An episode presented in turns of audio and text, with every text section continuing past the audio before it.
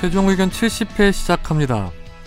오늘을 이상민 변호사가 오늘 부득이한 사정으로 불참을 하게 됐습니다. 이런 부득이한 놈. 어, 뭐 중요한 사건이 있다고 하더라고요. 그래가지고 음. 변론을 하러 간다고. 근데 뭐 이상민 불참했을 때랑 저 불참했을 때랑 좀 분위기가 다르신 것 아니요, 같아요. 예. 저정 변호사님 불참했을 때 더 가슴 아파. 본인이 그런 문제가- 주제를 바꿨잖아요. 음. 그런 문제가 아니라 네, 제가 불참하면 뭐 네. 이렇게 다쳐서 불참하는 건데도 뭐 함께 웃는다거나 어. 이 사람이 거짓말로 불참하는 게 아닌가 약간 이런 분위기를 제가 느꼈어요. 그러니까 청취를 형은 하면서. 아, 정 근데 이상- 변호사님은 한 네 번 중에 세 번을 근데- 불참하니까. 근데 이상민이 불참을 하니까 아 이건 진짜 업무상 중대한 약간 그러니까 그러니까. 음. 아, 인정하는 거야? 어. 그래도 무관심보다는 네. 미워하는 게 낫다고. 아니 그냥 미워하는 아 그, 그렇군요. 정 변호사님 오늘 옷이 되게 패션 되게 멋있는 것 같아요. 아 오늘 예. 제 핸드폰 케이스랑 비슷해요. 대리 대리석. 나 좀 받아줘 전화 왔어. 아니, 아 미안합니다. 근데 옷 되게 좀 약간 공유 스타일 같잖아요. 이게 무슨 공유 이렇게 스타일이야? 안 입어요. 왜 공유도 아. 그 거기- 공유 거기는 네. 안 입어요 이렇게. 깔끔하게 떨어지게 입고요. 공유는 길게 입어요 그리고. 잠깐만 지금 선재야.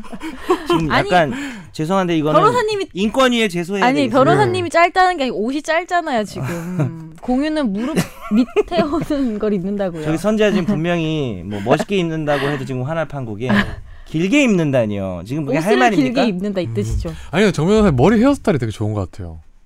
머리 머리 하셨어요? 머리를 되게 올림머리 스타일 같아요. 아, 뭘 찍? 아, 네, 네. 아니, 저- 여기 내린머리도 좀 찍어주시죠. 지금 본인 헤어스타일은 비가 오는 청순한 것 같은 머리. 느낌. 직모를 이렇게 쭉쭉 내리셨네요. 아니 하여튼 머리 스타일 잘 어울리, 고맙습니다. 어울리시는 것 같아요. 맞아요. 잘 자른 것 같아요. 잘 알겠습니다. 예. 요즘에 되게 바쁘시다면서요. 엄청 바쁘죠. 물 들어올 때 집에를 못 모자라겠네. 가신대요. 근데 집에 못 지난달에도 자야죠. 바빴고 지지난달에 바, 바빴잖아요. 그냥 최종 의견 등한시 하는 거야. 아 그런 거예요? 음. 그런 척하는 거구나.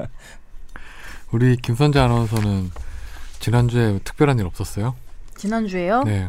저 어제 너의 이름은 봤다고 음. 아. 했습니다. 원어가 어떻게 되죠? 원어? 원어라네요? 안 왔다. 안 아 일본어로? 안 왔다 안 왔다 너가 뭐예요? 그냥, 왔다가 그냥 너 하신 아니에요? 말씀인 것 안, 같아요. 안 왔다가 너 아니에요? 네. 아닌가? 아무튼 너의 이름은 봤어요. 음, 어땠 안 왔다. 어땠나요? 좀 불편한 부분이 음. 없잖아 있지만 재밌어요. 그 불편한 부분이 스포일러가 아니라면 잠시 소개해 주시겠어요? 그 일본 애니메이션에 등장하는 어떤 갑자기 속옷이 나온다거나 이런 장면. 아 그런 게 있어요. 예를 들면 음. 뭐 여고생을 표현하는데 갑자기 또, 또 왜 이렇게 치마를 미성년자인데 네. 짧게 입었을까 이 아이는 어, 뭐 이런 것. 일본 애니메이션 많이 안 보시죠? 이건 저 서- 네 많이 안 그래서 봤죠. 그런 것 같아요. 소위 성진국이죠 성진국. 그래서 문화가 흠칫, 달라요. 음. 흠칫하지만 그래도 객관적으로 뭐 내용이나 이런 게 재미는 있더라고요 확실히 저는 예전에 그 초속 5cm라는 같은 감독. 예, 그- 음. 그거 그거 되게 좀 그건 어떤 내용인가요? 그냥 이렇게 벚꽃이 떨어 벚꽃 한 입이 떨어지는 속, 네. 속도가 초속 5cm라는 건데 그냥 뭐 저- 도시의 어떤 젊은이들의 사랑을 어. 예, 하는데 뭐- 본인은 늙은이세요? 왜 이렇게 남, 왜 젊은이를 이렇게 타자화하시나요? 아 그러니까 청년들 청년들 네. 아, 청년이기도 하죠. 예. 본인은 이제 한 작년 작년. 된거 아니에요? 아니 아니 그건 아니죠. 젊어 젊어요 되게 저는 뭔가요? 중년인가요? 아니요 20 노년? 20부터 38까지가 청년이죠. 아 그래요? 아. 니에요38 위로가 작년이에요. 아하. 아, 그건 누가 뭐 그- 위키백과에 있어요? 아니 그건 무슨 누가 정한 거예요? 사회학적인 그런 용어 중에 그걸 좀 있어요. 바꿔야 아, 되겠다. 진짜? 네, 노령화 시대 기준이 아닌가 죄송한데 보다. 38이 만인가요? 2038 근데 어차피 정 많이겠죠. 아 변호사님 조용히 하세요 그냥 궁금해할 수 있죠 어차피 작년이라고 네. 우리 이제 왜 반말해 라고 어. 권지윤 기자가 얘기를 했. 네. 이제 화재 판결 넘어가시죠. 화재 판결 되게 이것들이 우리 또 정 변호사님이 또 그 신미안을 가지고 아주 좋은 판결을 많이 골라 주셨어요. 오늘 화판 특집입니다. 아, 거의 사실상 화판 특집이죠. 화판 화판. 네 네. 그럼 뺑소니범 먼저 소개해 주시죠. 그냥 제목 빼고 시작할게요. 하시고 싶은 약간 대로 하세요. 여운 있게. 아, 그것도 좋네요. 여운 있게. 마치 무슨 청취자 사연인 것처럼. 2013년 설 연휴 마지막 날인 2월 11일 오후 6시 50분 경기도 시흥의 한 편도삼차로는 귀경 차량으로 꽉 막혀 있었다. 도로 한가운데 멈춰 섰던 A 58세여 씨의 레간자 승용차도 서서히 정체가 풀리자 속도를 조금씩 올렸다. 그 순간 쿵하는 소리와 함께 다른 승용차가 A 씨의 차량 뒷 범퍼를 들이받았다. 사고 직후 차량을 갓길로 이동한 뒤 사고를 처리하자는 상대방 운전자의 말에 A씨가 차량 핸들을 돌리던 찰나 뒤에 있던 가해 차량은 후진해서 옆골목으로 달아났다. 네. A씨는 신고했지만 당황한 나머지 차종, 번호, 심지어 남성 운전자의 얼굴과 옷차림도 기억하지 못했다. 이 사고로 A 씨는 경추 등을 다쳐 병원 치료를 받았고 차량 수리비는 150여만 원이 나왔다. 너무 기네요. 네. A 씨는 경찰에 다시 연락해서 네가 생각을 했어야지. 그러니까 네. 여우를 주려고 했다 실패했어. 당시 상대방 차량이 소울 승용차 같다며 평소 사고 싶던 차량이어서 뒤늦게 기억났다고 진술했다. 그러니까 A 씨는 웃겨? 처음에는 기억을 못했다가 나중에서야 나중에 이제 기억을 기억났다면서 그래서 CCTV를 분석을 해봤더니 그 B 씨 33세 회사원 C의 소울 차량이 찍혀 있었어요. 네. 그래서 B 씨는 결국 특정 범죄 가중 처벌법상 도주 차량 및 도로교통법상 사고 후미 조치 혐의로 검찰에 송치된 뒤 재판에 넘겨졌는데 그러니까 결국 여기까지 정리하면은 뺑소니를 당해서 근데 가해자가 차량 차종이 잘 기억이 안 났다가 나중에 기억이 나서 차종이 기억나서 예. CCTV를 보니까 그 사람인 것 같은 네. 사람이 있어서 예 뺑소니로 고소가 그래서 됐죠. 그 회사원이라는 분이 기소가 돼서 네 계속 해주세요. 예. 1심에서는 징역 1년에 집행유예 2년 30 360시간의 사회봉사를 받았는데 뺑소니가 인정된 거였죠. 음, 네. 네, 항소를 했는데요. 항소심에서는 무죄가 선고됐죠. 무죄가 선고됐어요. 네. 음. 그런데 또 있어요. 이 사람이 아닌 것 같다 이렇게 된 네. 거죠. 이 사람이 뺑소니 범이 아닌 것 같다. 그러니까 그래서- 항소심 재판부가 그러, 그런 이유로 했던 거죠. 네, 네. 계속 읽어주시죠. 네. B 씨가 화가 났어요. 음. 무죄를 입증받았지만 화가 풀리지 않아서 경찰서와 법정에서 허위 사실을 말한 A 씨가 변호사 자신의- 비용 1,870만 원과 위자료 1,000만 원 등 총 2,870만 원을 배상해야 한다며 민사 소송을 제기했습니다. 그렇죠. 네. A 까지 왔어요. 씨를 상대로 했- 기억이 명확하지 않은 상태에서 이 사람이 뺑소니 범이다라고 고소를 했다가 1심은 유죄지만 2심에서 무죄가 나오니까 무죄를 받은 이 피고인이 네. 민사소송을 제기한 거죠. 왜 나를 범인으로 해서 변호사 비용도 들게 하고 했냐. 일종의 무고에 대한 손해배상을 제기한 일종의 거죠. 무고죠. 무고죄로 이제 고소할 수도 있지만 그 부분에 대해서 민사소송을 제기한 것이죠. 네, 그렇죠. 그런데 어, 결과가 어떻게 됐어요, 변호사님? 예, 이 인천지법이었는데요. 어, 김현주 판사는 그 손해배상 소송을 기각했습니다. 청구를 기각했는데요. 어, 주된 이유는 고소 고발 등에 의해 기소된 사람이 무죄 판결을 받았더라도 그 결과만으로 고소인 등에게 고의나 과실이 있다고 바로 단정할 수는 없다. 아, 피고 A 씨가 여기서 이제 피고가 된 거죠. 이 교통사고 피해자가 네. 사고 직후 가해 차량 운전자 등에 에, 관해 제대로 진술을 못하다가 이후 명확한 진술을 한 것은 인정할 수 있지만 음, 그렇다고 해서 어, 이 A 씨가 과연 B 씨가 범인이 아니냐를 명확히 다시 말하면 범인이 아니라는 것을 명확히 알면서 뭐 고소를 했다든지 음. 혹은 거기에 과실이 있다고 볼 수 없다는 판결이죠. 근데 일단 손해배상 책임을 물리려면 네. 고의가 있거나 아니면 과실이 있어야 되잖아요. 근데 이거는 고의가 아니라도 과실 정도로 갈 수 있는 거 아니에요? 그렇죠. 그런 생각이 드는 거죠. 네. 어, 정확한 말씀입니다. 이 이 이 지금 차, 뺑소니 피해자의 어, 어떤 그 문제에 대해서는 그 무죄를 받은 분이 형사적으로 무고죄로 고소하는 방법이 있고 네. 민사상 손해배상을 청구하는 방법이 있는데 무고죄는 음. 아, 고의가 힘들 것 있어야만 같네. 처벌이 그러니까요. 되겠죠. 그러니까 네. 저놈이 범인이 아닌 걸 알면서 음, 그냥 입증하기가 쉽진 않아요. 그렇죠. 어, 그런데 이건 안 되겠네요, 확실히. 어, 그건 확실히 안 되죠. 그렇게까지 생각되진 않았, 않았던 거예요, 음. 네, 이분도. 아니, 근데 실수를 해서라도 자기한테 피해를 입힌 거는 너무 어, 민사상. 큰데 2천만 원. 그러니까요.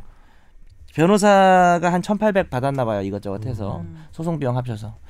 그러니까 아, 좀 제대로 자기가 범인이 아닌 줄 좀 음. 알아보고 해야 되는데 이거는 좀 너무 어, 과실 아니냐라고 했는데 과실도 인정이 안 된 사건이죠. 근데 손해배상에 기본적으로 보면 민사에 보면 결과 책임이라는 게 있잖아요.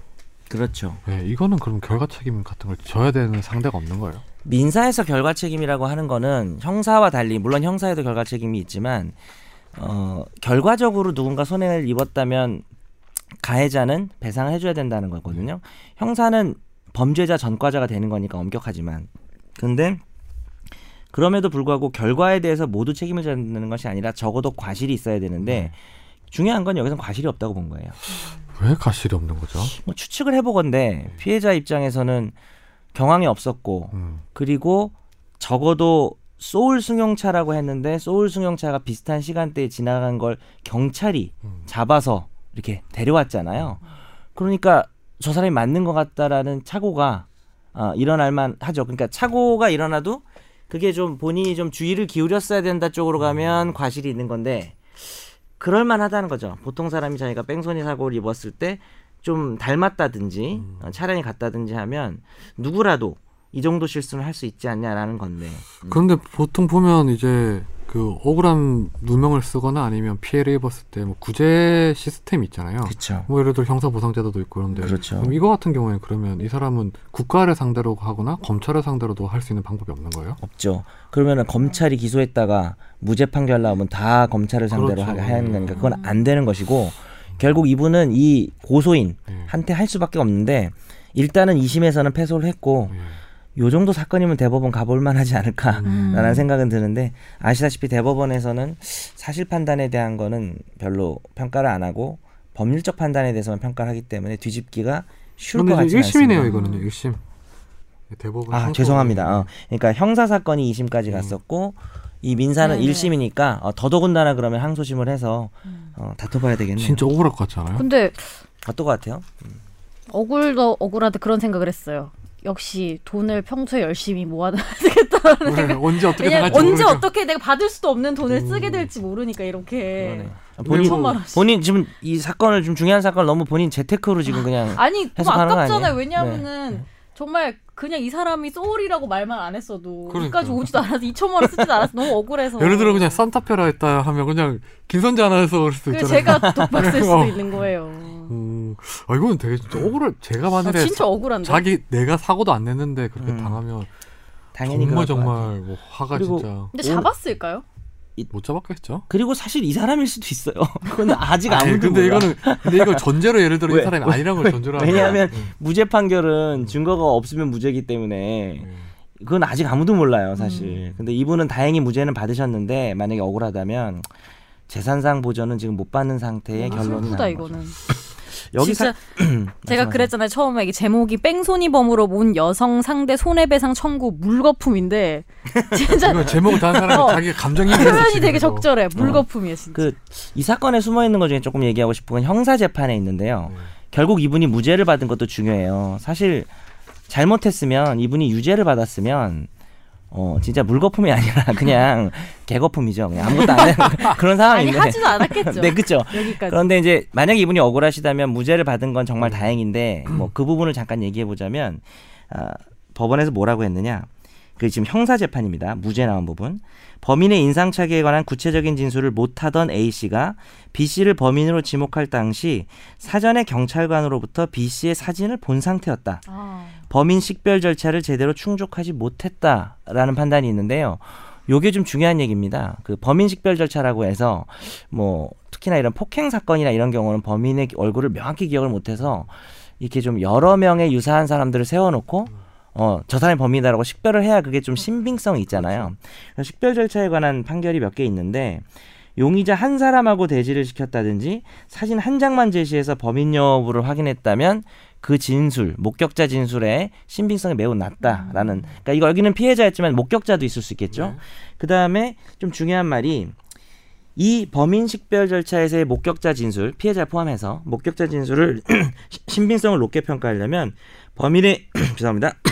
인상착의 등에 관한 목격자의 진술이나 묘사를 사전에 상세히 기록화한 다음에 네. 그걸 먼저 하고 용의자를 포함해서 인상착의가 비슷한 여러 사람을 동시에 목격자와 대면을 시켜서 지목하도록 해야 되고 사전에 상호 접촉도 못하게 된다. 무슨 얘기냐? 자기가 기억나는 걸 최대한 글을 쓰고 봐야지 네. 누군가를 보게 되면 어? 저 사람 맞는 것 같은데라고 그러니까 해서 주입된 정보로만 음. 판단하니까 예. 그렇죠. 요 부분이 어쩌면 민사 사건에서 음. 기각된 이유일 수도 있는 거예요. 그 범인 근데 이거 식별- 전반적으로 보니까 경찰이 약간 뭔가 미스가 전반적으로 있는 것 뭐 같다는. 그렇 그렇다고 또 하기는 좀 그렇지 않아요? 경찰의 잘못도 있지만 경찰을 딱히 또 음. 네. 비난하기도 그렇지 그럼 않을까요? 그건 어. 근데 통상 근데 왜냐하면 사고가 난 사람들은 대부분 기억을 하잖아요. 상대 차량이 뭔지는 알잖아요. 예. 왜. 음. 보통 그리고 그 얘기를 하다가 아니, 근데- 가버리면은 바로 역시 차량 번호를 써놓는 음. 이- 게 맞는 이분이 것 좀 같아요. 경추를 다치셨대요. 다치고 경황이 없고 이분이 아마 여자분이었을 거예요. 물론 남자여자 뭐 중요한지 여성분이구나. 음. 모르겠지만 또 아무래도 또 사고 나면 또 자기 경, 경황이 없고 하니까 저쪽으로 가자 그래 놓고 그러니까 차에서 안 내린 것 같아. 그 음. 범인 놈이. 아프니 네. 거- 아니 범인 놈도. 아 범인이 음. 그 저기다 대작으로 가버리니까 뭐 키를 봤다든지 얼굴을 자세히 밝은 데서 못 봤을 수는 있을 것 같아요. 음, 네. 다음 화제 판결은 상반신 노출로 할까요? 네 갑자기? 상반신 노출 네, 그러시죠. A 씨는 2012년 4월 자신이 연출하는 성인 영화에 출연하기로 한 B 씨와 계약하면서 노출 장면은 사전에 충분한 합의하에 진행하는 것을 원칙으로 하고 사전에 합의한 내용 외의 요구는 B 씨가 거부할 수 있다는 내용에 합의를 했다. B 씨는 당초 상반신 노출 장면을 찍지 않기로 합의했는데 A 씨가 그게 흐름상 꼭 필요하다. 일단 촬영하고 편집 과정에서 제외해달라고 하면 반드시 제외하겠다고 설득해서 찍었다고 주장을 했어요. 네. 그런데 B 씨가 어떻게 했죠? 찍었죠. 네. 찍고 난 다음에 배포를 했죠. 감독 네. A 씨가 감독 A 씨가 네. 극장판 감독판에서 배포를 했어요. 감독 A 씨가 그래서 노출장 그러니까 극장판에서 아마 삭제를 하고 어떻게 됐죠? 감독판에서 아니 극장판에 삭제를 하고 감독판이나 무삭제판에서 노출 장면 이 나온 거죠. 네. 요즘 그 에로 영화들이 그냥 일단 개봉을 했다가 다시 무삭제판을 또 뭐, 근데 무삭제판하고 IPTV 나- 차이가 뭐예요? 저도 왜 나한테 물어보세요? 훨씬 길죠. 음. 그러니까 이제 뭐 예를 들어서 뭐 좀 더 노출 장면 같은 수위가 음. 높은 게 좀 더 들어있다는 게 약간 그래서 요즘 뭐 이런 게 극장에 가서 누가 참 봅니까? 그러니까 어차피 IPTV나 이런 걸 통해서 음. 그 하니까 두 번 팔기 위한 어떤 어떤 그 그런 것이기도 하겠죠. 음. 아. 그리고 또 일반 영화들은 음. 제, 제작사의 약간 구미에 맞지 음. 않는 장면들을 빼고 IPTV에 올라올 때는 이제 그럴 수는 있겠죠. 감독판으로 재개봉하고 이런 경우도 그래서 결국 그 배우 A 씨, A 씨 같은 경우에는 이제 감독 B 씨를 이제 그 고소를 했는데 감독은 이제 그 카메라 등 이용 촬영 그러니까 성폭력 특례법 위반 혐의로 불구속 기소가 됐죠. 감독이 그러니까 네. 성범죄자로 이제 네. 그 기소가 된 거예요. 그래서 음. 무죄가 나왔죠. 그렇죠. 이거 네. 뭐 결론 그냥 읽어주셔도 될 것 같아요. 기사. 한번. 읽어버렸네. 네. 아, 안 그래도 좀 그렇게 말씀드려 했는데. 예. 배우의 동의를 받지 않고 신체 노출 장면을 공개했다는 이유로 영화 감독이 1심에서 무죄를 선고받았는데 김 판사는 요청만 하면 상반신 노출 장면을 삭제해 주기로 하는 내용이 약정이 있었다기보다는 오히려 B 씨가 상반신 노출 장면을 삭제해 달라고 부탁하자 A 씨가 마지못해 요구에 응했을 가능성도 있다며 혐의가 충분히 입증되지 않았다고 판단했다. 그리고 이 노출 여부가 여배우에게 매우 민감한 사안인데도 따로 B 씨가 추가 출연료를 요구하거나 계약서를 쓰지 않은 채 구두로만 약정을 하고 이 장면을 찍은 점이 중요한 판단 근거가 됐다. 네. 음. 네. 있어요. 영화 관련한 2차 저작물의 직간접적인 모든 지적재산권의 유일하고 독점적인 권리자를 A 씨로 한다는 음. 내용을 포함한다고 지적했다. 그러니까 여기 2차 저작물이라 하면 감독판 무삭제판을 말하는 것 같아요. 그렇죠. 예. 네. 그러면 이게 결국은 사실관계를 인정 안 한 거예요? 법원에서? 그렇죠. 가장 핵심은 지금 이제 이 배우 쪽에서는 이게 사실 기사화가 돼서 어떤 배우인지 나와 있긴 한데 뭐 영화도 나와 있고 하지만 영화가 뭐예요? 제목이? 이게 되나요? 근데 상- 어, 음. 이미 나왔던 거 아니에요? 네. 예. 전망 좋은 집이라고 어, 여배우 그 곽시인 배우분이 어, 출연했던 것인데 어, 결국은 뭐냐면 이 배우 쪽에서 주장했던 것은 어, 약정이 있었다는 거예요. 한마디로 얘기하면 그 배우 계약을 체결할 때 가슴 노출 장면은 촬영하지 않기로 했고 언제든지 내가 요구하면 그러니까 촬영은 하지만 요구하면 삭제를 해줘야 한다 감독은 그리고 삭 그것을 자기가 요구했음에도 불구하고 그 장면이 들어간 것을 어, 2차 저작물이 뭐 감독판 무삭제판으로도 배포해서는 안 된다라는 어떤 강력한 약정이 하에서 자기가 그 장면을 촬영했다는 게 이 배우분의 주장이었는데 그런 약정이 없는 것 같다. 오히려 법원은 물론 이제 이게 확정된 건 아닙니다. 2심에 뭐 그러니까 뭐 형사 사건이지만 확정된 것은 아닌데 오히려 그렇게 보기보다는 그냥 이미 촬영을 하고 촬영을 하고 이거 좀 찍고 나니까 좀 이게 노출 장면이니까 삭제를 어머. 해달라라고 막 이렇게 막 되게 강하게 어, 얘기를 하니까 마지 못해서 그냥 알았다 그냥 내가 봐서 나중에 삭제해 주- 주겠다 이렇게 했다는 극장판만 식으로 삭제를 해줄게 뭐 이렇게 어 뭐 된 그런 거죠. 식으로 이제 약정의 존재 자체를 그렇게 본 것이죠. 역시 처음부터 안 해야 돼요. 했다가 나중에 근데 빼고 이거는- 이런 이거는 거는 근데 이 그 음. 영화는 기본적으로 그 무슨 성인물 에로 영화는 아닐 거 아니에요. 무슨 뭐 저도 진짜 진짜로 안 봤는데 그래도 뭐 조금 뭐 제목에서 약간 보니까 철학적인 그게 나오는데. 그래서 무슨 뭐 그런 에로 영화도 많이 있어요. 그래서 약간의 그 조금은 야한 영화인가 뭐 이런 생각을 포스터나 이런 게 그런 느낌이 있었던 것 같긴 해요. 멜로 로맨스인데요. 아 찾아봤어요? 네. 포스터나 이런 것도 뭐 그렇게 알겠습니다. 그래서 뭐, 아 그럼 뭐 거기서 네, 방금 뭐 해주잖아. 다시 다른 할 말 더 있어요. 아 뭐 판결문에 있는 내용을 좀 얘기해 드리려고 네. 했는데 뭐 아니 뭐 굳이 뭐꼭 재밌는 내용 있나 보네요. 아 재미로 볼 건 아니고 네. 뭐 이런 표현이 있는 거죠. 그 변호사 같은 경우는 뭐 그런 얘기를 했어요. 이 당시에 이거보다 더 노출이 심한 영화가 네. 어, 개봉한 사람이다라는 이야기를 했는데 그런 거 보면서 좀 이렇게 좀 망감이 교차하더라고요. 이게 아, 그냥 예. 그 이거- 과거에 훨씬 더 음, 이미 더 바로 직전에 수위가 동시에 높은 아. 영화를 찍고 거기서는 그렇게 공개를 했는데 기분이 묘하더라고요. 이게 네. 약간 일반적인 지금 성범죄에서는 네. 지금 이제 그런 것도 뭐 입법화가 이제 되고 있는데 그 뭐냐하면 성범죄 피해 여서 피해자의 어떤 전력이나 과거에 대해서는 언급을 하지 마라. 네, 그렇죠. 어, 사실은 그동안 언급을 많이 해요. 예를 들어서 뭐 뭐 자주 뭐 술집에 가고 놀았다든지 어, 이게 이제 피고인 그렇죠. 성범죄자 측 변호인에서 많이 제출하는 자료인데 이 사건과 전혀 무관하지 않냐라는 거죠. 그래서 그렇죠. 그건 좀 타당성이 있다고 생각을 하는데 이건 뭐 어떻게 보면 넓은 의미에서 성범죄이긴 하지만 노출 장면을 촬영했다라는 사정들은 고려될 수도 있지 않을까. 음, 어, 뭐 그냥 그런 생각이 좀 들었어요. 네. 별로 중요한 얘기 아니었습니다. SNS 에 이분이 글을 올렸네요. 아 그래요? 이게 어, 음. 나오고 네. 본인에게 불리한 이제 형사 판결이 나오고 그 사람은 거짓말 탐지기에서도 거짓말로 나오고 음. 그 사람의 목소리가 담긴 녹취도 있고 스텝 두 명의 녹취도 증거로 제출했지만 소용이 없었다. 예, 네. 녹취는 신빙성이 없다고 결론이 났어요. 이 판결에서는. 그러니까 그 녹취만으로 그 약정이 있었다고. 그러니까 그 녹취가 바로 다 찍고 나서 하도 삭제해달라고 하니까 그래 뭐 이렇게 알았다라는 식으로 판단을 한 것 같아요. 아, 아, 아마도. 네. 응, 아마도. 네, 잘 알겠습니다. 그 다음 화제 판결을 우리 김선재 아나운서가 소개를 해주시죠. 스키 관련된 거요. 스키 강습 1시간 받은 5세 초보자 부상. 이놈 스키. 아, 죄송합니다. 예, 스키데스. 다쳤는데. 스키데스. 미안합니다. 스키 다시 좀 많이 주세요. 되게 좋아요.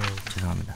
애가 근데 아픈데. 왜 이렇게 힘이 오늘 없으세요? 네. 저요? 개그를 너무 안 치는 거 아니에요? 많이 쳤어요. 다 못 들어서 그렇지 지금. 오늘 안 관심을 웃어서- 안 가졌어요 내가 안 지금. 웃어서 그러니까 요런 게 있어. 그게 아니라 이상민이 안 오면 네. 약간 사명감 느껴. 어. 이상민 나오면 내가 맘대로 하거든. 무게- 무게감에 두 분이 대한- 축이죠 그러니까 한 분은 진지함 난 악의 축이야. 아니야 한 분은 드립축.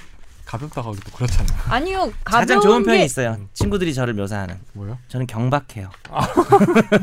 아니 가볍고 가벼운 게 얇아요. 절대 저는 나쁜 거라고 생각하지 그래요? 않습니다. 음, 왜요 어떤 갑자기 점에서? 좀 진지하게 얘기하는 것 네. 같은데 제가 그 그러니까 제일 말을 무겁게 안 해? 아, 제가 제일 추구하는 가치가 그 가볍지만 깊이가 있는 것. 그래요. 진짜 그게 그게 그게 그게 되게 모순적인 네. 말이에요 아니에요. 일할 그- 때 시킬 때도 좀 빨리 정확하게 해라 이런 거 있잖아 아니 그러니까 그게 네가 그런 거 많이 시킬 것 같아. 아니, 현실적으로 보면 불가능하고 좀 번지로. 힘들어도 어떤 그런 방향성으로 나아가야 한다 생각하기 때문에 정말 좋은 분이라고 생각합니다. 아 제가 좋은 분이라고요? 갑자기 이게 뭡니까? 네 아니 넘어가 넘어가 안돼 고마워요. 예. 네, 제가 진지해져서 스키 강습 한 시간 받은 5세 초보자가 부상을 했는데요. A군 부모는 2015년 12월 말 경기도에 있는 리조트에 휴가를 갔다가 B씨에게 A군 당시에 만 5세였던 A군의 스키 강습을 맡겼습니다. B씨는 초보자 코스에서 A군을 가르치다가 강습이 시작한 후에 1시간 20여 분 뒤에 A군이 혼자 슬로프로 내려가다가 거의 끝 지점에서 넘어져서 오른팔이 부러졌어요. 네 그래서 이 부모가 경사진 슬로프를 어린아이 혼자 내려가도록 강요해 사고가 났다며 B 씨와 B 씨와 B 씨를 강사로 추천한 사람을 상대로 손해배상 소송을 냈습니다. 강사뿐만 아니라 강사를 추천한 사람까지. 네. 네. 그래서 결국은 결과는 어떻게 됐죠 그거는 네, 그. 어 그냥 우리 김선재 아나운서 읽어도 될 것 같아요. 잠깐 뭐 이렇게 잠깐 우리 생각해 볼 시간을 드리고 예. 서울중앙지법 민사 42 단독 부상준 부장판사는 이름이 부상준이네 어, 너 이름이 또 부상중이네. A군 아니면 애가 다쳤는데 자꾸 이걸 개그할 거예요? A군 예. 가족이 네. 스키 강사 B 씨 등을 상대로 낸 손해배상 청구 소송에서 A군 가족의 청구를 기각했다고 밝혔습니다. 아, 게다가 또 기각이 됐네요. 네. 네. 기각 이유를 우리 변호사님이 설명해 주시죠 네. 기각 이유가 몇 가지 있는데 일단 여기가 스키장 이름 음. 얘기해도 되겠죠? 용평이에요, 용평. 용평 제가 어렸을 때 제일 먼저 갔던 스키장인데 제가 어렸을 때면 도대체 몇십 년 스키장 가보셨어요 이놈 스키. 김선재 아나운서 가보셨어요 저는 어릴 때 초등학생 때 매해 갔었거든요 겨울마다 와. 근데 한 번은 4학년 때인가 저도 똑같이 저는 중급자에서 내려오는데 위에 상급에서 내려오던 음. 사람이랑 부딪힌 거예요 근데 그때 좀 사고가 크게 나서 음. 트라우마가 생겨서 못 가고 있어요 변호사님은 스키장 자주 가셨어요 저는 어릴 때 음. 거의 뭐 스키 선수였죠. 우와 스키 점프를 우와 뭐. 정말 그냥 스키장에서 나 스키장 한 번뿐에 안 가봤는데 왜지? 뭐라고? 한 번뿐에 안 가봤어요. 그것도 나 진짜? 기자 되고 난 다음에 딱 한 번. 아, 이게 뭐 본인 뭐 선후배 것들이랑 본인 아. 비참한 얘기는 나중에 하고요. 그러니까 그 여기 가면 스키장이 어떻게 생겼대? 잘 모르겠네. 스키장에 보면 혼자면 탈수 뭐. 있어요. 제일 낮은 코스가 옐로우 코스예요. 이 용평은. 그리고 제일 이 상급자 코스가 레드. 또 좀 재밌는 코스가 골드. 그다음에 더 가면 실버. 그 위에 다이아몬드요? 실버가 제일 높아요. 아, 아, 실버가 제일 높아요. 실버가 왜요? 골드보다 실버. 골드보다 골드는 그냥 지금도 그런지 모르겠는데 너무 옛날 얘기인가? 아 실버가 눈 색깔이 실버라서 그런가? 아, 이게 뭐 잘 모르면 자꾸 끼어들지 마요. 뭐 수저 사회를 탐파하기 위해서 일부러 거꾸로 한 겁니다. 어. 스키장을 한 번 가본 사람이 어. 그래서 요 실버는 상당히 추워요. 거기는 경사가 거의 체감 경사가 거의 한 80도야. 실버예요? 골드보다 왜 실버가 위에요? 근데 모르겠어요. 근데 골드는 되게 평지도 있다가 되게 긴 여행 같은 코스고 다 상급자긴 한데 근데 거기 왜 실버를 붙였어요? 백금 아닐까요? 몇 K야 그럼 14K야?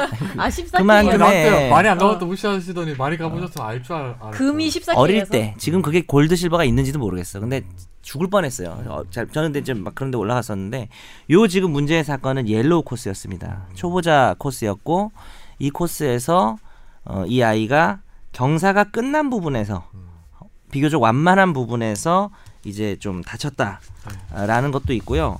이분이 경력이 3년 됐대요. 음. 강- 어린이 어린이 강사 경력이 3년이고 자격증도 있고 뭐 특별히 그렇게 일반적인 지도 방식 뭐를 따르지 않은 사정이 보이지 않았고 오, 왜냐면 그런 거는 다 이 아이 쪽에서 입증을 해야 되거든요. 부모 측에서 음. 이름이 그대로네요.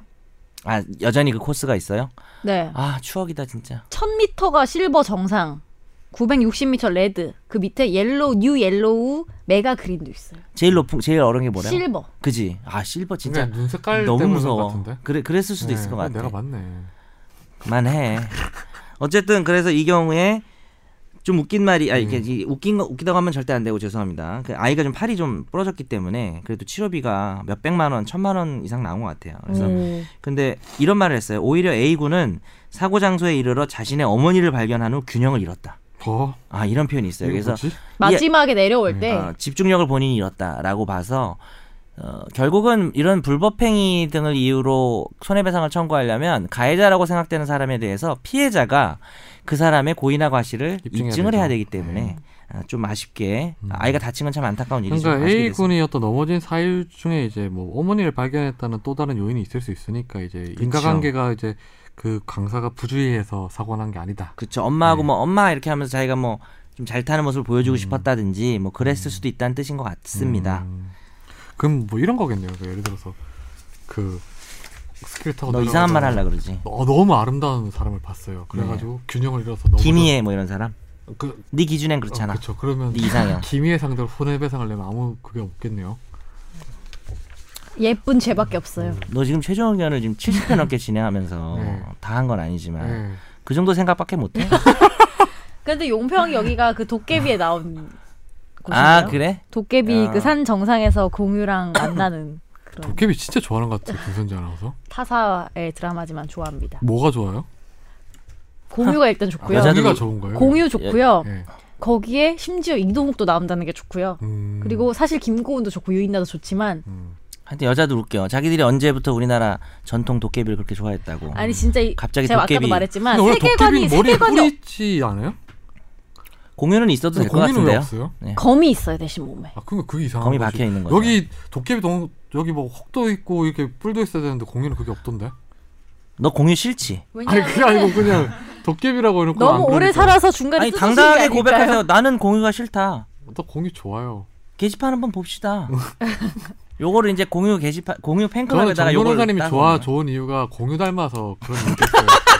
진짜 지능적인 안티다. 아니 저는요 근데 지능적인 안티야. 어, 공유의 뭐 기럭지나 네. 이 매력은 당연히 뭐 부러워하기도 힘들 정도로 그 상당히 높은 그거라고 생각하지만 저는 뭐 공유의 얼굴을 그렇게 좋아하지는 않습니다. 왜 공유 잘 생기긴 했잖아요. 아니 저는 별로 잘생긴지 아니 그건 제 개인 취향이니까 네. 개 취향이 취- 아니군요. 취존이염 김고은은 존중해주세요. 좋아하시잖아요. 김고은 좋아하는데 저 그거 일단 안 봐요 도깨비 저 요즘 진지한 거 보기 싫어서 제가 어, 어제 종영한 저는 이제 역도 요정 김복주를 제일 좋아하고요 그 뭐래요? 거기 나오는 우리 남자 배우가 남주혁. 제가 본 사람 중에 제일 잘생긴 것 같아요 저는 그런 얼굴을 좋아해요 예쁜 이래 얼굴을 뭔데요? 남주혁 어, 나 처음 들어봐. 걔도 모델이고 이성경도 모델인데 둘이서 그 케미가 마지막 회 두 편은 재미가 없었어 솔직히 전, 저 아무것도 안 보는데 요즘 그거 하나 네. 봅니다. 잘생긴 거 있지만 장동건이 제일 잘생겼죠. 뭐 진짜 옛날 사람 같아. 아니 그러니까 그게 아니라 장동 이분입니다. 장동것도 욕 먹겠다. 남주혁은 이분입니다. 와 너무 사랑스러워서 내가 남자가 보는데도 근데 공유는 옷을 사고 싶어요, 제가. 옷을 입어, 입은 걸 보고 사고 혹시 싶더라고요. 공유가 입었던 옷을 사고 싶은 거 아닌가요? 그런 스타일을 너무 좋아해가지고. 네, 변태 알았어. 아니에요. 그- 다음 주에 한번 그 공유가 입었던 옷을 사서 한번 그러면은 입고 거기다 오시죠. 올립시다. 올립시다. 네. 공유 옷, 공유염 이렇게 해가지고 공유 옷을 200만 원짜리 공유하는 하는 빨리 공유로 결과나 볼게요. 얘기- 장터에서 네, 얘기해주세요. 공유하는 거죠. 네. 화재 판결 넘어가시다. 죄송합니다. 네. 그럼 오늘 화재 판결 여기서 마무리할까요? 네 맘대로. 화재 판결 마무리하고 네. 청취자 사연으로 넘어갈 건데 네. 요즘에 청취자 사연이 좀 부족해요. 근데 또 네. 구걸하지 마세요. 저 구걸한 거 아니에요. 부족하다는 어떤 현상에 대해서 말씀을 드린 거예요. 네. 팩트만 제시한 그래서 겁니다. 보내시기 야, 싫은 그럼- 분들은 안 야, 보내셔도 돼요. 그러면은 구걸하면서 제가 요즘 돈이 없어요. 이러면 그게 구걸이지. 음. 돈을 달라고 꼭 해야 구걸이니? 아 그렇네. 어. 맞아. 제가 다리가 아픕니다. 청자사인 너무 없어요. 이러면 그게 구걸이지 사람아. 청취자 사연 많지만 전 슬프진 않아요. 그러면 많, 구걸 안 해요. 많지만 슬- 많지만 거짓말이다. 슬프진 않아요. 그러니까. 이제 허언증까지. 네. 여러분 청취자 사연이 시급합니다. 네. 진행자가 지금 허언증 우리 증세를 청, 보이고 오늘 있어요. 청취자 사연 하나를 먼저 소개해드리겠습니다. 네, 우리 김선재 아나운서 소개해 주실까요? 저희한테 메일을 처음 쓰는 어, 청취자래요. 네. 오. 닉네임을 칼가리안? 이런 거 읽는 게 맞나요? 칼가리안이 무슨 뜻일까요? 나도 모르겠네. 칼가리안으로 불러주세요. 네. 정현석 변호사님의 건강한 모습 계속 볼 수 있었으면 합니다.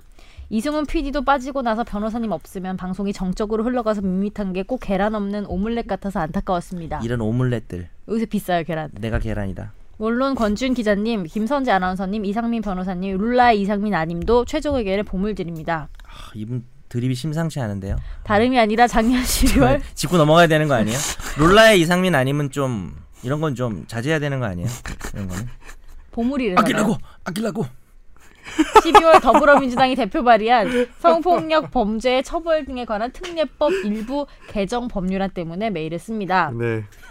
이슈가 된 법안 핵심인 핵심 내용은 성폭력 범죄 재판 확정 전까지 피해자에 대한 무고 사건을 조사 수사 심리 재판에선 안 된다는 내용이라고 하는데 그쵸. 음. 네. 이분의 개인적인 의견은 오히려 무고죄를 좀 더 강화해야 한다고 생각합니다. 음. 최근 남자 연예인들의 성폭력 무죄 판결이 나오고 내용도 알려지면서 여론은 무고죄를 강화해야 한다고 알고 있습니다. 음. 이 안건에 대해서 패널분들의 의견을 알아보고 싶습니다. 네. 우리가 패널이었어요. 이분이 사는 동네는 영하 22도에 체감온도 영하 30도 엄청 와, 춥습니다. 그러면 어 철원인가? 어디 어디예요 여기? 북극 아니, 에요 북극? 해외 해외 아닐까요? 이 정도면 북극 아니에요? 아니요, 제 생각에는 영하 강원도일 것 같긴 22도면 한데 카나다 그러니까- 아니에요? 카나다? 철원 아니면 도깨 위에서 음, 캐나다에 가는데. 음, 어디? 그치. 나도 2회까진 봤어. 캐나다 가더라. 계속 가? 캐나다를? 어?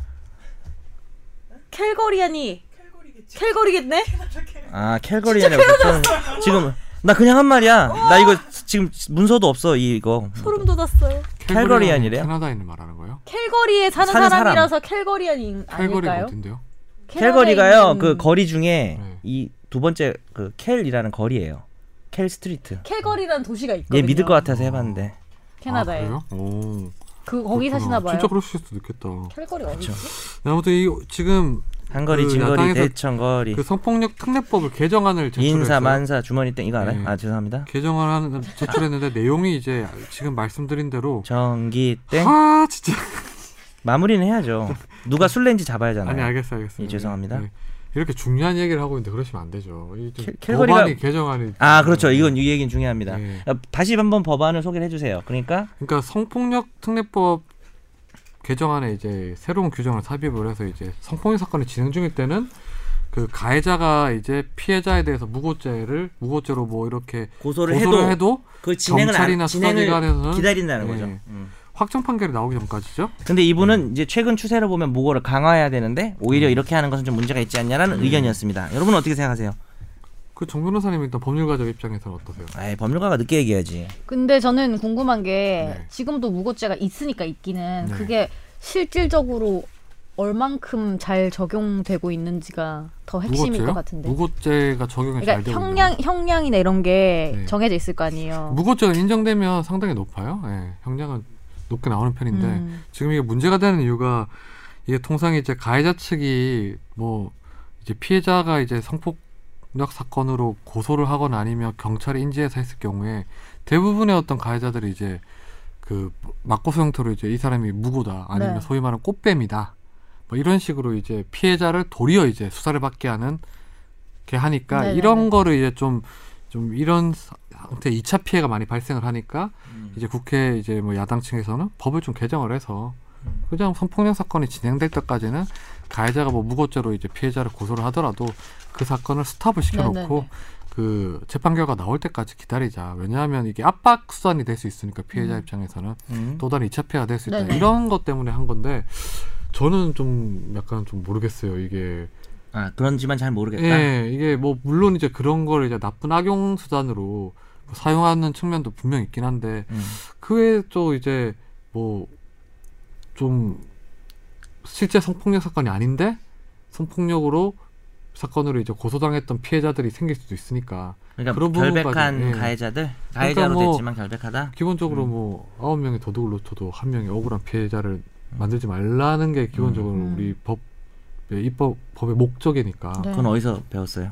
그거는 뭐 그냥 배웠습니다. 뭐 너- 사회 시간만 너 아무래도 법학개론 교양 예, 들은 거 아니에요? 아니요 사회 수업에 나오는 거예요. 아, 이런 그래요? 거는. 예, 미안합니다. 예, 고등학교 사회 수업에 나오는 거예요. 예. 제가 사과하면 됩니까? 네, 아닙니다. 그래서 이거는 좀 법으로 만들 게 아니고 그냥 수사기관이 좀 판단을 해서 할 수 음. 있도록 여지를 두는 게 나은 것 같아요. 예. 수사기관이 잘 판단해서 해줄까? 예. 다 남자들인데 그런 생각도 좀 들긴 하는데. 근데 대부분 요즘에 뭐 아직도 완벽하진 않지만 나아지고 있긴 하잖아요. 여성 폭력, 성폭력 전담 수사 부서도 있고 대부분의 그런 건 여성 검사들로 채워지는 경우도 있고 하니까 그렇죠. 그리고 여성 음. 피해자를 조사할 때 통상 요즘에 여성 수사관이 조사를 하거나 그렇게도 하- 하니까 예, 핵심인 것 같아요. 그러니까 그 되게 억울한 사람 한 명이라도 생기면 안 되는 게 정말 네. 중요한 건 맞고 그러니까 범인을 못 잡더라도 억울한 놈이 한 명도 생기면 안 된다. 그러니까 100명을 놓쳐도 사실 뭐 그렇게 과장된 법원도 있어요. 뭐 100명으로 제가 음. 들었는데 음, 근데 이 법원은 정말 맞죠. 그러니까 무죄 추정이고 부- 유- 애매하면 피고인에게 유리하게 맞는데 그러면 그 범죄가 뭐냐라고 했을 때 그게 성범죄를 대입을 했을 때는 우리가 좀 약간 고민이 되는 거예요. 어, 성범죄 같은 경우 어떤 특성 때문이냐? 일단은 고소를 하는 것도 쉽지가 않아요. 성범죄를 당한 어, 피해자 그렇죠. 암수범죄죠 네. 대표적인. 예. 그렇기 때문에 고소를 했다는 것은 그러니까 일단 성범죄가 있다고 전제하고 그 음. 나쁜 여성도 있겠죠. 음. 뭐꼭 이제 남성 여성이 꼭 정해진 건 아니지만 남성 가해자가 많기 때문에 음. 제가 그냥 이렇게 얘기하자면 가해자 피해자로 얘기할까요? 나 그 피해자 코스프레하는 잘 아주 정말 나쁜 음. 우리가 뭐 소위 뭐 꽃뱀이라고 얘기해서 네. 당연히 있어요. 있는데 일반적으로 성범죄로 고소를 했다고 하면 네. 모든 하나의 구체적인 사건을 확률로 평가할 수는 없지만 확률적으로는 음. 성범죄가 있는 경우가 대부분이긴 해요. 음. 네. 왜냐하면 진짜 큰 결심을 한 거거든요. 네.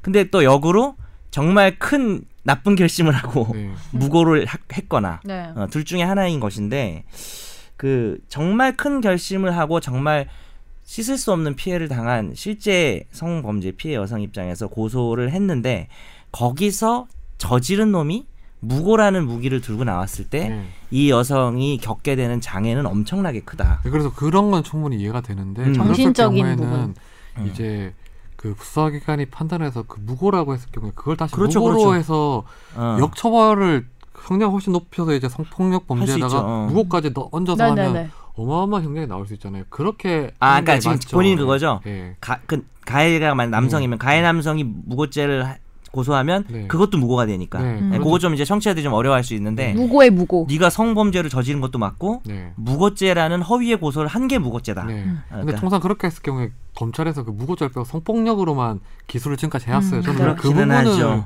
차라리 예, 차라리 어, 예를 들어 아주 무고로 좋은 의견이에요. 예. 맞아요. 저, 음. 뭐 무고로 이제 고소를 했는데 실제로 확인해보니까 무고가 무고가 무고였던 그런 상황이 음. 벌어지면 성폭력이 맞았다는 상황이 무무고. 벌어지면 예. 어, 그럴 때는 무조건 처벌하자. 그러니까 범죄 혐의를 어. 하나 더 추가를 시켜서 하게 되면 음. 이 세지죠. 무고죄 남발을 못 하게 되겠죠. 근데 그거는 당연히 추가해야 된다고 생각해요. 저는. 네. 근데 왜냐면 그동안 안 했어요. 그동안 안 하는데 이거는 진짜 나쁜 놈인 예. 거예요. 그거는 분명히 범죄를 과거에 저질렀는데 지금 범죄를 또 하나 저지른 거고 이게 단순히 범죄를 저지른 게 아니라 오히려 앞의 범죄랑 시너지가 나는 거지. 네. 정말 최악질인 거죠. 그 성폭력 피해 여성을 꽃뱀으로 취급한 거잖아요. 네. 그러니까 이게 좀 그 부분은 상당히 동의를 하고요. 음. 예, 다만 또 그러면서도 이게 실질적으로 성범죄 피해자에게는 절차에서의 장애로 작용할 수 있기 때문에 네. 안 하겠다는 게 아니라 무고죄에 대한 수사를 안 하겠다는 게 아니라 어, 순서를 뒤로 보류하겠다라는 음. 네. 정도의 입법은 저는 뭐 좀 타당할 수 있다라고 저는 생각해요. 근데 그게 왜 음. 그러냐면 이게 보면 아시겠지만 이 성폭력 사건과 무고죄가 사실상 하나의 사건이에요. 예. 이게 수사기관에서 판단하다 보면 하나의 범죄 행위를 두고 이제 무고가 되냐 성폭력이 되냐 이렇게 판단하는 그렇죠. 동전의 양면이 될 그러니까 수 이거를 있죠. 하나는 멈춰놓고 하나만 진행한다는 것 자체가 좀 약간 그 근데 현실적으로 어렵기도 하니까 네. 그 말도 예. 맞아요. 근데 그런데 어쨌든 이 성폭력 사건만 음. 집중해서 조사를 하다 보면 네. 이게 아무래도 이상해. 네. 음. 피해 고소 이상한 여, 그 여성 이상해. 네. 주장이 안 맞아. 말도 네. 안 되고 네. 목적도 있어 보여. 네. 그러면 빨리 마무리 짓고 그 조사한 내용을 겨- 토대로 무고죄에다 쓸 수가 있기 때문에 음. 그런 우려도 뭐 조금은 그러니까 이제 괜히 근데 반박을 좀 이게 해보자면 뭐 이런 거예요. 이게 지금 남녀의 지금 둘이 문제가 아니라 싸우는 건가? 어쨌든 예, 네. 남녀의 문제가 파이팅. 아니고 그냥 가해자가 여성일 수도 있고 내가 남성일 법률가한테 수도 약간 지는 있고 느낌이야. 예. 있으니까 그럴 경우에는 그냥 아까 말, 앞서 말씀드린 대로 남녀가 바뀔 수도 있죠. 예. 네. 음. 이게 물론 지금까지 성폭력 사건에서 무고죄가 좀 약간 악의적인 수단으로 악용된 측면도 있는데 네. 그런 거는 이제 도리어 그걸 처벌하는 형태로 가는 거지 이걸 아예 아- 어떤 걸 못한다 왜냐하면 선의 피해자가 생길 수 있는 여지가 있으니까 근데 못하는 건 아니지. 방어권 늦게 하는 행사를 거지. 차원에서 이제 정말 음. 억울한 사람 같은 경우에는 이 사람이 그 나를 무고한 거예요라고 할 수 있잖아요. 그럼 이 부분에 대해서도 근데- 경찰이나 수사기관도 해줘야 될 마땅한 의무가 있는 사항이 근데 되잖아요. 본인이 아까 얘기한 것처럼 음. 예. 성범죄 사건을 조사하는 것 자체가 거기서 피고인이 무고해 저, 사- 저 여자가 나 네. 무고했다라고 말하는 걸 조사해야 되기 때문에 이 고소 절차를 들어가지 않는다 그 무고죄 고소 절차를 형좀 안 그러니까 들어간다 수사를 지금 못하게 한다는 건데 조사를 예를 들어 이런 거죠. 무- 내가 억울한 피해자인데 음. 그이 사람 성폭행범으로 몰아가지고 그쵸. 내가 무고의 어떤 증빙 자료 같은 거를 계속 제출을 막 하고 있는데 이 무고 절차는 빼고 여성의 근데 그 무고의 증빙 절차가 성범죄 사건에 대한 조사에서도 근데 조사될 그게 수는 뭐 있잖아요. 물론 당연히 같은 어. 증거 자료가 되겠지만 음. 이렇게 법으로서 예를 들어 하게 되면 수사기관 입장에서는 한쪽 음, 그럴 눈만 수는 있다. 가리고 갈 수 있는 여지가 그러니까 있으니까 하여튼 뭐 계속 예. 양보 안 할 생각인 거죠 지금. 아 뭐 저는 그렇게 생각을 한다는 거죠. 알았어. 네.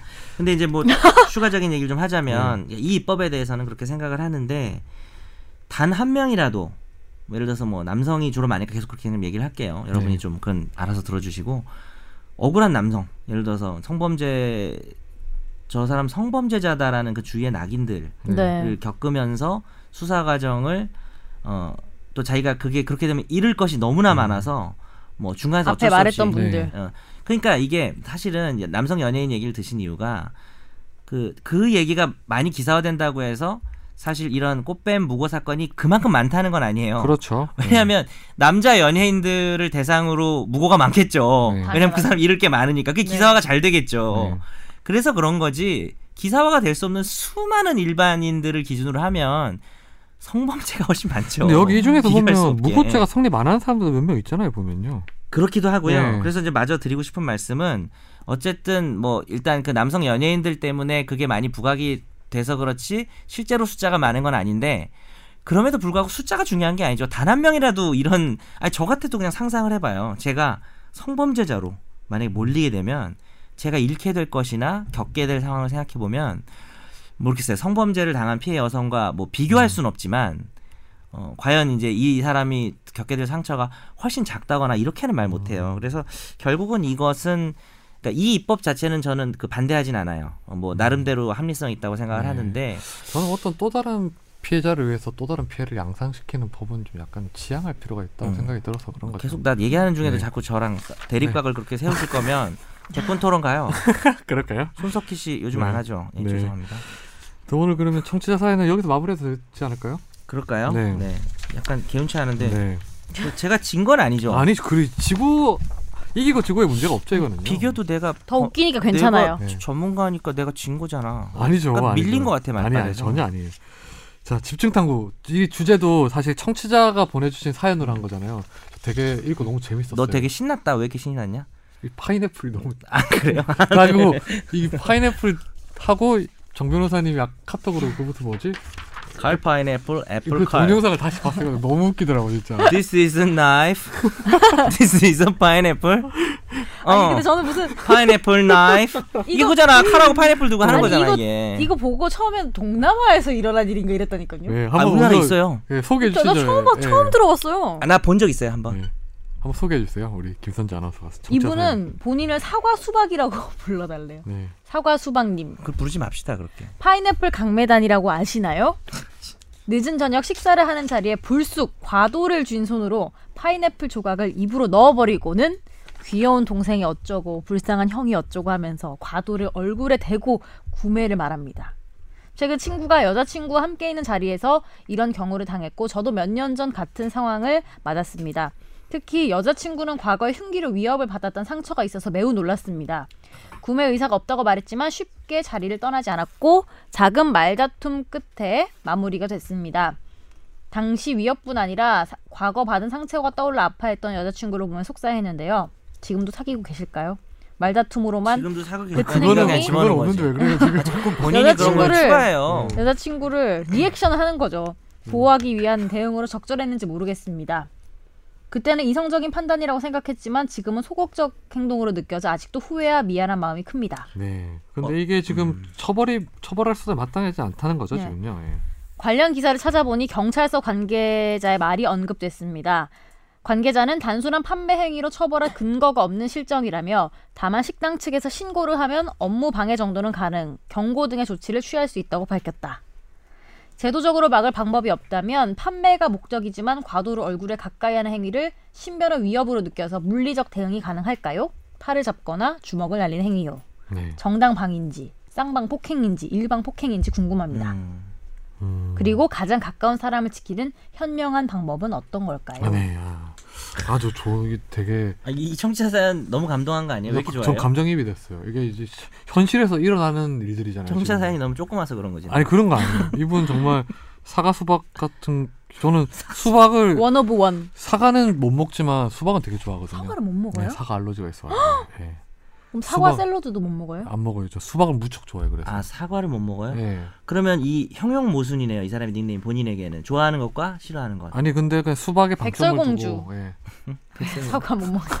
사과 먹으면 죽는 너 거 아니에요? 앞으로 백설공주라 부르자. 맞아. 사과 먹으면 죽는 거잖아. 알러지가 아담 아니야? 생겨서. 아담 혹시? 너 아무튼 사과만 안 그건 악- 먹었으면 다 벗고 음. 다니. 그거는 선악이고 혹시 백설공주가 그뭐 하여튼 맞는 것 이런 같아요. 경험 있으세요, 김선재? 없어요 아나운서? 저는. 정 변호사님 많이 당했을 것 같은데. 음. 저는 제가 파인애플 들고 다닌 적이. 있어요. 과도라. 띠- This 아니. is a knife.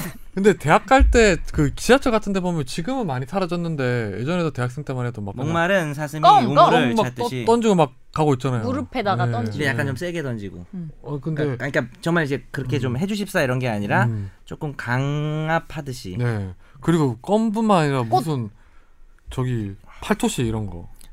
팔토시 쿨토시 어, 쿨토시. 쿨토시. 아 쿨토시.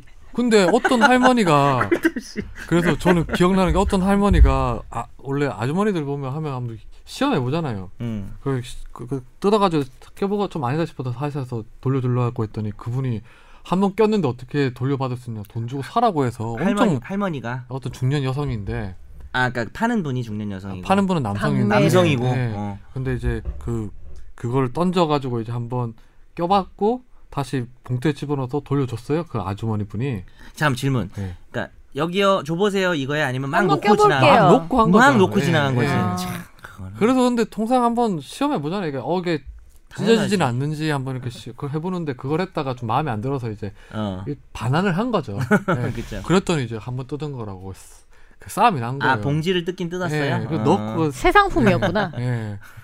그래서 막 엄청 크게 다툼이 나가지고 막 와서 말리고 뜯고 이렇게 했던 게 있는데 어.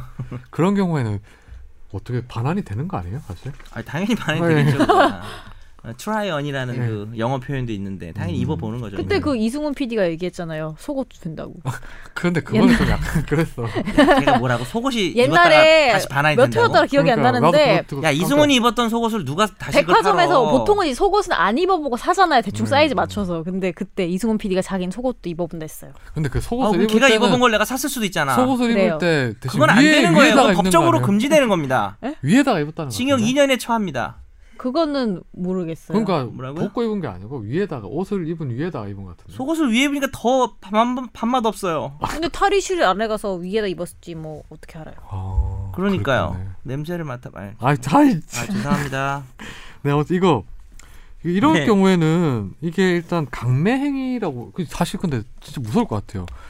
내가 밥을 먹고 삼겹살을 먹고 있는데 갑자기 파인애플 하나를 들고 있는 분이 와서 칼로 까면서 나 입에 하나 넣어주면서 이렇게 카레 진짜- 아니, 이렇게 진짜로 어, 칼로 이렇게 넣어주면서 동남아 동남아 관광지에 망고 파는 그런 어, 뭐, 거. 그러면서 사실래요 이러면 근데 이제 이거는 막 칼로 파인애플 자를 수는 있겠죠. 근데 음. 그게 칼이 이렇게 조금 방향이라든지 음. 거리라든지 음. 들고 있는 자세라든지 이런 거에 따라서는 마치 칼을 들고 판매를 강요하는 모습이 될 수가 있겠죠. 음. 네. 근데 이건 일단 그 강매 행위로 볼 수 있는 거 아니에요, 변호사님? 아, 당연히 볼 수 있겠죠. 이분이 지금 불쾌할 정도라면, 그러니까 청취자분이 뭐 일반적인 음. 분이라면, 이분이 합리적인 분, 분이라면 그냥 이렇게 옆에서 이렇게 잘라가지고 주는 거 가지고 이렇게 한 게 아니라 네. 칼 들고 뭐 거의 뭐 이렇게 막 좀 들이대는 느낌, 음. 되게 가까이 와서 네. 더군다나 뭐 사람을 외모로 평가해서는 안 되지만 네. 덩치가 크고 뭐 이런 사람이 와서 무섭 파인애플처럼 생긴 사람이 와가지고 막 이렇게 파인애플처럼 생겨요. 뭐 네. 드립 좀 우락- 치지 마. 우락부락하게. 어. 그래서 하여튼 그런 분이 와서 네. 어, 그냥 거친 파인애플의 네. 껍질처럼 거칠 네. 분이 와서 이렇게 하면 무서울 수 있죠. 음. 근데 이제 뭐 외모로 갑자기 외모가 이렇게 생겨서 폭, 가- 폭- 협박죄고 공유같이 생기면은 아무 죄가 아니 이것도 좀 억울한 일이지만 그렇죠. 어 뭐 무서울 수 외모는 있다. 외모는 좀 빼더라도 목소리 톤이나 네. 뭐 이런 거 있잖아요. 뭐 이런 자세 이런 서 있는 자세 막 문신을 보여준다든지 이런 건 네. 되거든요. 그래서 이런 경우는 강매행위가 일단 가장 약한 걸로는 경범죄 처벌법이 있어요. 네. 10만 원 이하의 뭐 벌금 구류 과료에 이건 과태료 처할 수 사안이죠. 있는- 아니요, 뭐 꼭 과태료는 아닙니다. 그러니까 전과가 될 수는 있는데 음. 어, 과태료가 주로 주로 가겠죠. 어, 주로 가는데 그런데 이제 우리는 그것보다는 형법에 고민을 좀 해봐야 되겠죠. 네. 그러면 이런 거는 사실 좀 예를 들어 칼을 들으면서 내가 이 핸드폰이 좋다고 이러면 그렇지. 휴대폰은 진짜 칼, 칼을 좀 들 안- 이유가 하지만 없잖아. 너무 상관없지 않나요? 어, 파인애플은 오. 좀 사과 어, 수박- 사과 아 사과. 사과 알러지가 음. 있는데 사과를 칼 함께 들이대. 음. 그러면 김선재 아나운서 겁먹을 것 같지 않아요? 그냥 뭐 이런 거 있잖아. 사과를 딱 칼을 딱 꽂아가지고 자 드셔보세요. 하면서 이렇게 확 좀 빠른 속도로 이렇게 딱 얼굴에 갖다 댄다든지. 그리고 이제 아 이거 먹고 이제 칼밖에 안 남았잖아요. 이제 그 칼그빈 근데- 칼을 들고 아니 먹었으면 사야죠. 뭐 이렇게 나오면 이거는 음. 확실히 무슨 죄? 무슨 죄가 문제될 것 같아요. 이 협박죄도 되지 않아요, 이런 거는요? 음. 공포심을 이건 협박죄도 될 수 없어요, 이거는요. 자 또 무슨 죄가 될 수 이거 있어요? 강요죄라고 돼 있네요. 어, 거기 없는 거죠. 음. 무섭게 해서 결국 팔았다. 네. 라고 하면 어떻게 될까요? 혹시 아세요? 그 죄 이름을? 우리가 최종 의견에서 다룬 적은 있어요. 뭐가 있을까요? 무섭게 해서 좀 팔면서 자기가 이익을 취한 거잖아. 이윤이 좀 조금이라도 남잖아요. 음. 남을 무섭게 해서 이윤을 남기는 재산상 이익을 보는 범죄를 공갈죄라고 해요. 아 맞다. 이게 이제 일반인들이 가장 단어를 잘못 사용하고 있는 건데 나 공갈치지마 뭐 공갈빵 이런 게 되게 허위 거짓 사기의 의미로 쓰이는데 법에서 정확히 공갈은 무섭게 하는 게 공이 공포심을 준다는 거거든요 그래서 공포심을 줘서 재산상 이득을 취득하면 그 범죄가 상당히 무거워요 10년 이하의 징역 2천만 원 이하의 벌금이거든요 음, 그러면 이거 일단 얘기를 해봅시다. 네네네. 협박죄, 강요죄, 공갈죄. 근데 협박죄 안에 공갈죄가 포함되잖아요. 아 그게 네. 이렇게 되는 거예요 어, 그 말도 맞아 네. 그러니까 협박죄가 가장 그 뛰어낸 가장 그 뭐랄까 낮은 단계예요 어떻게 보면 네. 협박은 뭐냐면 공포심을 일으킨 거예요 그냥 네. 너, 자, 너 진짜 내, 나 되게 무서운 사람이다. 가루를 만들어 버린다. 실제적으로 어. 이득을 취하든 안 취하든 어, 유명한 판례 중에는 가루를 만들어 버린다. 내 동생을 시켜서. 아. 피바다, 가루가 뭐 피바다. 백반가루인지 뭐 밀가루인지 모르겠어. 하여튼 가루를 만든다는 것은 상상이 되잖아요. 그리고 뭐 혀를 뽑아 버린다든지. 피바다. 아, 피바다도 있죠. 네. 그죠. 김태촌. 그때 맞다 되게 옥상으로 신박한 따라와. 욕에 대해서 얘기 노- 심노인이 논의를 했었어 우리가 그렇지. 아, 예. 그거에 대해서. 그 굉장히 처음 들어보는 욕 있잖아요. 그래서 그때 약간 유- 유행했던 댓글이 자꾸 그러면 너희 집을 뭐 람바다로 만들어 보는 유행이 좀 했었어요. 그 당시 람바다가 한참 핫할 때라 요즘 람바다 누가 추나요? 예, 모르겠네. 하여튼 모사노바 뭐 이런 음. 거. 어쨌든 지나서 세개 중에 그 어떻게 될 수 기분이 있는 나빠. 건 있어요? 이 파인애플 공갈단을요? 다 될 수 있어요. 아 어, 그래요. 협박죄는 3년 이하 500만 원 이하의 벌금인데 네. 무섭게 했다면. 아니 근데 이제 그걸 봐야죠 행위를. 음. 그러니까 정말 이게 가장 문제는 뭐냐면 파인애플을 깎기 위해서 칼이 필요하잖아요. 네. 그래서 깎기 위한 용도인지 아니면 이것을 약간 애매한 위치와 각도를 통해서 협박하기 위한 건지는 아니, 도구로 사용했는지도 중요해요. 어. 네. 따져봐야 되는데 이게 충분히 일반인이 봤을 때 만약에 CCTV가 정확하게 있고 일반인이 봤을 때 뭐 녹음된 말 같은 게 음. 상당히 무서웠다면 당연히 다 될 수 있어요. 음. 그럼 협박죄 구성 요건에는 기본적으로 공포심만 유발하면 되는 네, 거예요? 공포심만 유발하면 돼요. 그 일반- 되게 그 일반 자의, 사람들이. 자의적인 거잖아요. 공포심이라는 게. 근데 객관적인 사회 통념을 기준으로 하는 거죠. 음. 예, 를 들어서 뭐 어 저 같은 사람이 네. 어 무슨 되게 그러니까 아니지 반대로 해서 뭐 선재 같은 저, 사람이 저 좋은 예시가 떠올랐어요. 아, 그래요? 음. 저희 그래요? 엄마가 과일을 깎다가 아. 가- 포크를 가지고 귀찮아서 과일 가끔 이렇게 칼로 찍어가지고 이렇게 음, 음. 살짝 먹으라고 네. 음. 줄 때 그럴 때랑 비교할 수 있지 않을까요? 그거는 부모니까 다르잖아요. 그게. 관계가 이거 다르잖아요, 그러니까 똑같이 관계가. 칼을 들어도 다르지 야, 선재, 않습니까? 아까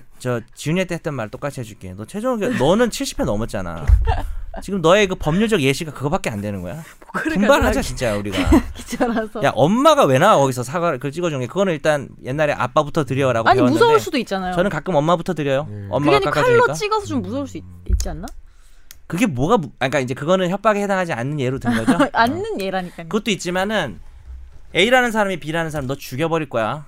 라고 얘기를 하지만 A는 10살짜리 꼬마고 예. B는 뭐 덩치가 음, 이만한 30살 남자면 네, 객관적으로 뭐 사회통령 모든 여러 가지 그 사람이 나이, 성별 음. 다 고려하는 거예요. 그다음에 근데- 무술 유단자 뭐 이런 거. 이 파인애플 좋고. 요거는 사실 누가 봐도 좀 겁을 먹을 수밖에 없는 걸먹을 거예요. 수밖에 맞아요. 없어서 모르는 협박만 사람이잖아. 하면 아까 말한 3년 이하 500만 원 이하인데 특수협박죄라는 게 있어요. 어, 칼을 든 것은 위험한 물건, 흉기 등 위험한 물건에 해당하기 때문에 이것이 협박의 도구로 사용되었다고 보여진다면 아, 보인다면이 여러분 음. 국어상 맞대요. 보여진다면이란 국어는 없다는데 어쨌든 보인다면 7년 이하 5천만 원 이하의 벌금에 처할 수 있고요. 강요죄라고 하는 것은 음.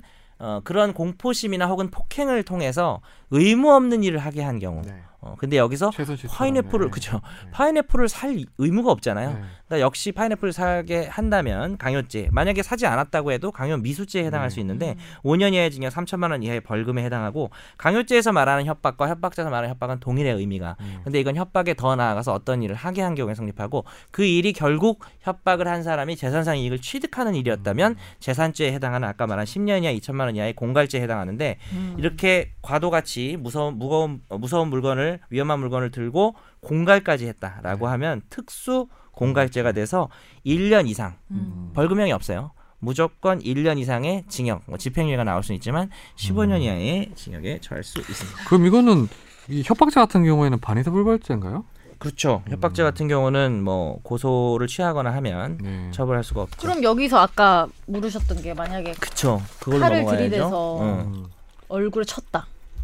어, 어, 그쵸. 그러면 정당방위가 될 수 있냐? 이건 좀 지- 약간 제 이야기가 다 뭘 전제로 하고 있냐면 깎기만 하면서 아 좀 사요 이렇게 하면은 약간 애매해요 사실 음, 이 아저씨가 애매하지. 무섭게 생겼고 음. 근데 마음은 되게 선량한 사람일 수도 네, 있어요 그렇죠. 생긴 건 원래 이래 내가 상처는 내가 남을 돕다가 생긴 거야 음. 그래서 이렇고 깎고 있다가 아 좀 삽시다 했는데 말투가 원래 그렇게 생겨 먹었어 음.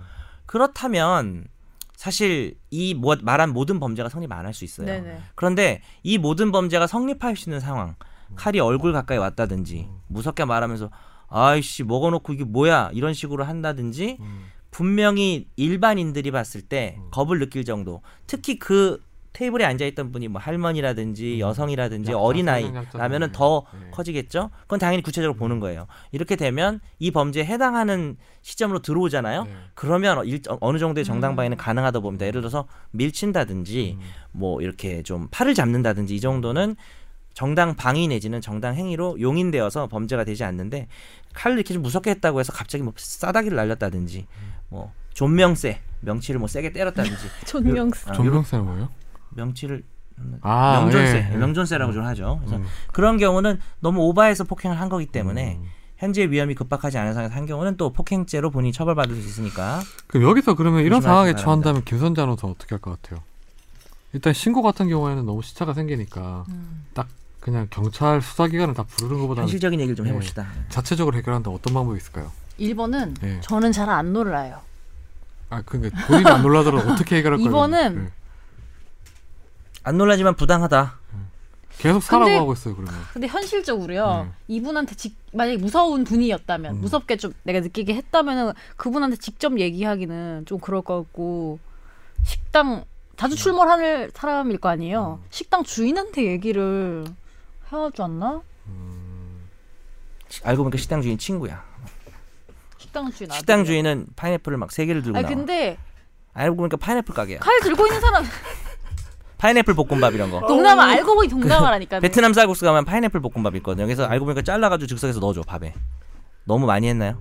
미안합니다. 정말 비현실적인 것 같아요. 정 변호사님 은 어떻게 하실 것 같아요? Sorry. 어, 뭐라고요? 정 변호사님 은 어떻게 하실 것 같아요? 저요? 아, 난 너무 법률가 생각만 했네. 앞에서 그런다. 근데 무섭게 해요. 그리고 제가 여자친구가 있어요. 아, 음. 네. 설렌다 갑자기 여자친구를 하니까 죄송합니다. 아내가 있어요. 아내랑 이렇게 있고 이걸 하고 있다. 어. 우리 아내가 해결해 줄 것 같은데. 저는 근데 사실 좀 유, 유치하고 치사한 방법이긴 한데 울 것 같아요. 네. 어.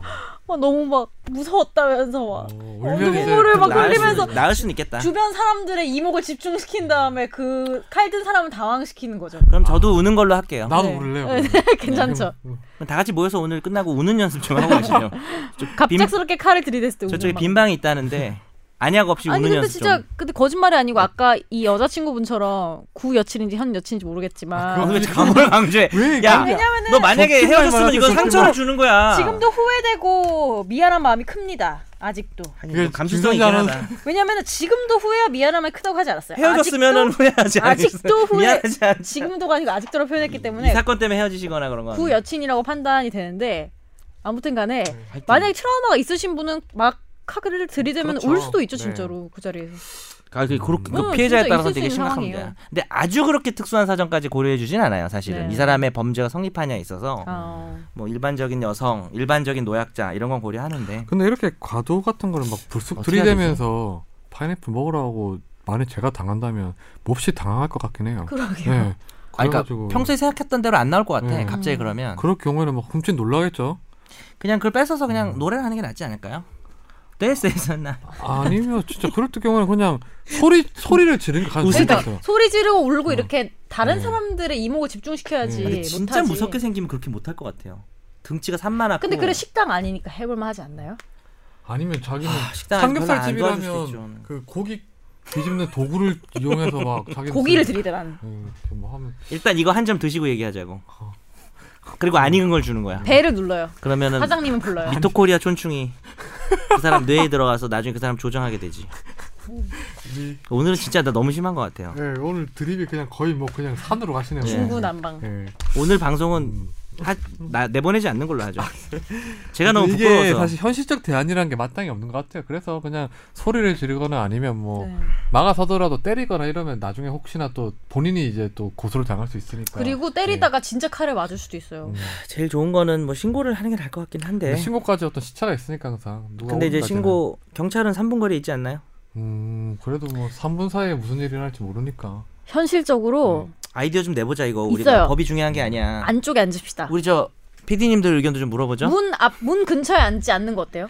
PD님들 한번 근데 그런 합시다. 네. 분들은 다 돌아가면서 다 팔아요. 내 얘기 문 아무도 안 근처에 들어? 앉지 않고 네. 룸에 앉는 거예요 야 너희 지금 셋이서 하는 방송인데 너희들이 마주보고 하면은 나는 아니 그 이상한 말 하시잖아요 PD님 의견 지금. 들어보자고요. 오늘 새로 오신 분도 계신데. 우리 그럼 이주희 PD가 일단 마지막으로 그러니까 이지 어떻게 PD의 뭐 했으면. 얘기하면 예. 파인애플을 들고 왔어요. 정말 진짜 솔직하게 답해주세요. 네. 이런 상황이 오면 재치 넘치지 않아도 좋습니다. 가장 우리는 솔직한 답변을 원해요. 어떻게 했을 것 같아요? 그냥 무시하는데 나는. 근데 저도 무시하긴 해요. 네, 별로 안 무서워요? 저도 그냥 난밥 먹. 근데 그러니까 무서움이 안 무시, 느껴진다는 무시하는 게 안 더 이상 통하지 않을 칼을 경우에는 들이댔다. 어떻게 해요? 안 사요. 아 진짜 안 무- 사장님. 무서워하지 않을 자신이 있군요. 아 근데 뭐 저는 이렇게 해도 진짜 안 좋은 사요. 생각 있어요. 뭐 아, 그래요?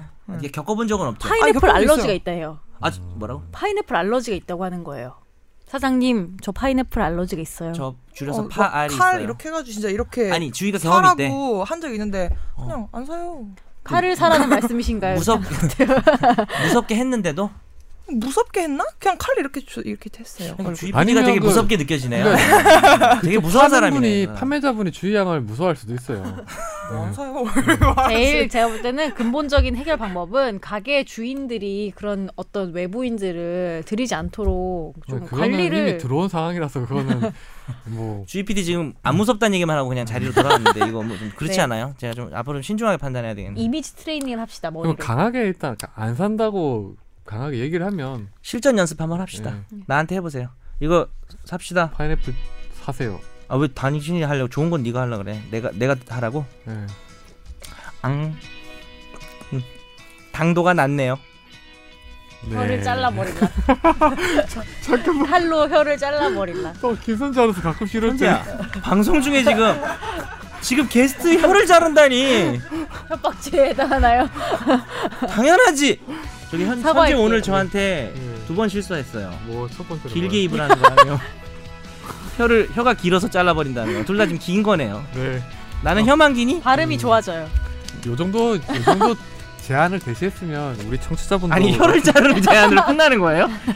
그 마지막은 혀를 나는 자른다고 피해갔네, 끝내시고 저거는 나쁜 일. 네. 좋은 일 아니 나쁜 일. 음. 너 내용 증명 보낼 거야 오늘. 오늘 그러면 차종은 70회는 여기서 마무리하고요. 이제 그 가장 좋은 방법은 김선재 아나운서가 조금 전에 정윤석 변호사님한테 했던 발언으로 아니 그 하면 될 것 같습니다. 나쁜 예라니까요. 아, 네. 그러니까 하면 이제 안 되는 파인애플 판매하는 분한테 네. 네. 앙 하면 안 돼요. 혀를 잘라버린다. 앙 하면은 혀도 다치고 파인애플도 사야 될 수 있어요. 그러니까 안 돼요. 방송이 되게 이상하게 끝나네요 오늘. 아, 우리 항상 마무리가 좀 이랬어요. 좋았던 적 없나? 이런 마무리가 좋았어요. 다음 날 그때 눈물의 눈물 눈물 마무리 외에는 없었어요. 네. 이그 정도 이상- 진정성이 이상현이 아니면 와야 돼 이상현. 아예 가볍게 가야 돼. 음. 저는 요새 눈물이 아, 또 말랐어요. 오늘 최종 의견 여기서 마무리하고 많은 청, 청취하신 분들 중에 법률적으로 궁금하시거나 아니면 이런 주제를 삼았으면 좋겠다 하시는 분들은 우리 메일 주소가 어떻게 되죠? 저희 최종 의견 메일 주소는 final final 골뱅이 sbs.co.kr입니다. 상상 속의 사연을 보내셔도 돼요. 상상 속에서 재미만 있으면. 네. 네, 오늘 최종 의견 70회 여기서 마무리하겠습니다. 안녕히 계세요. 안녕히 가세요.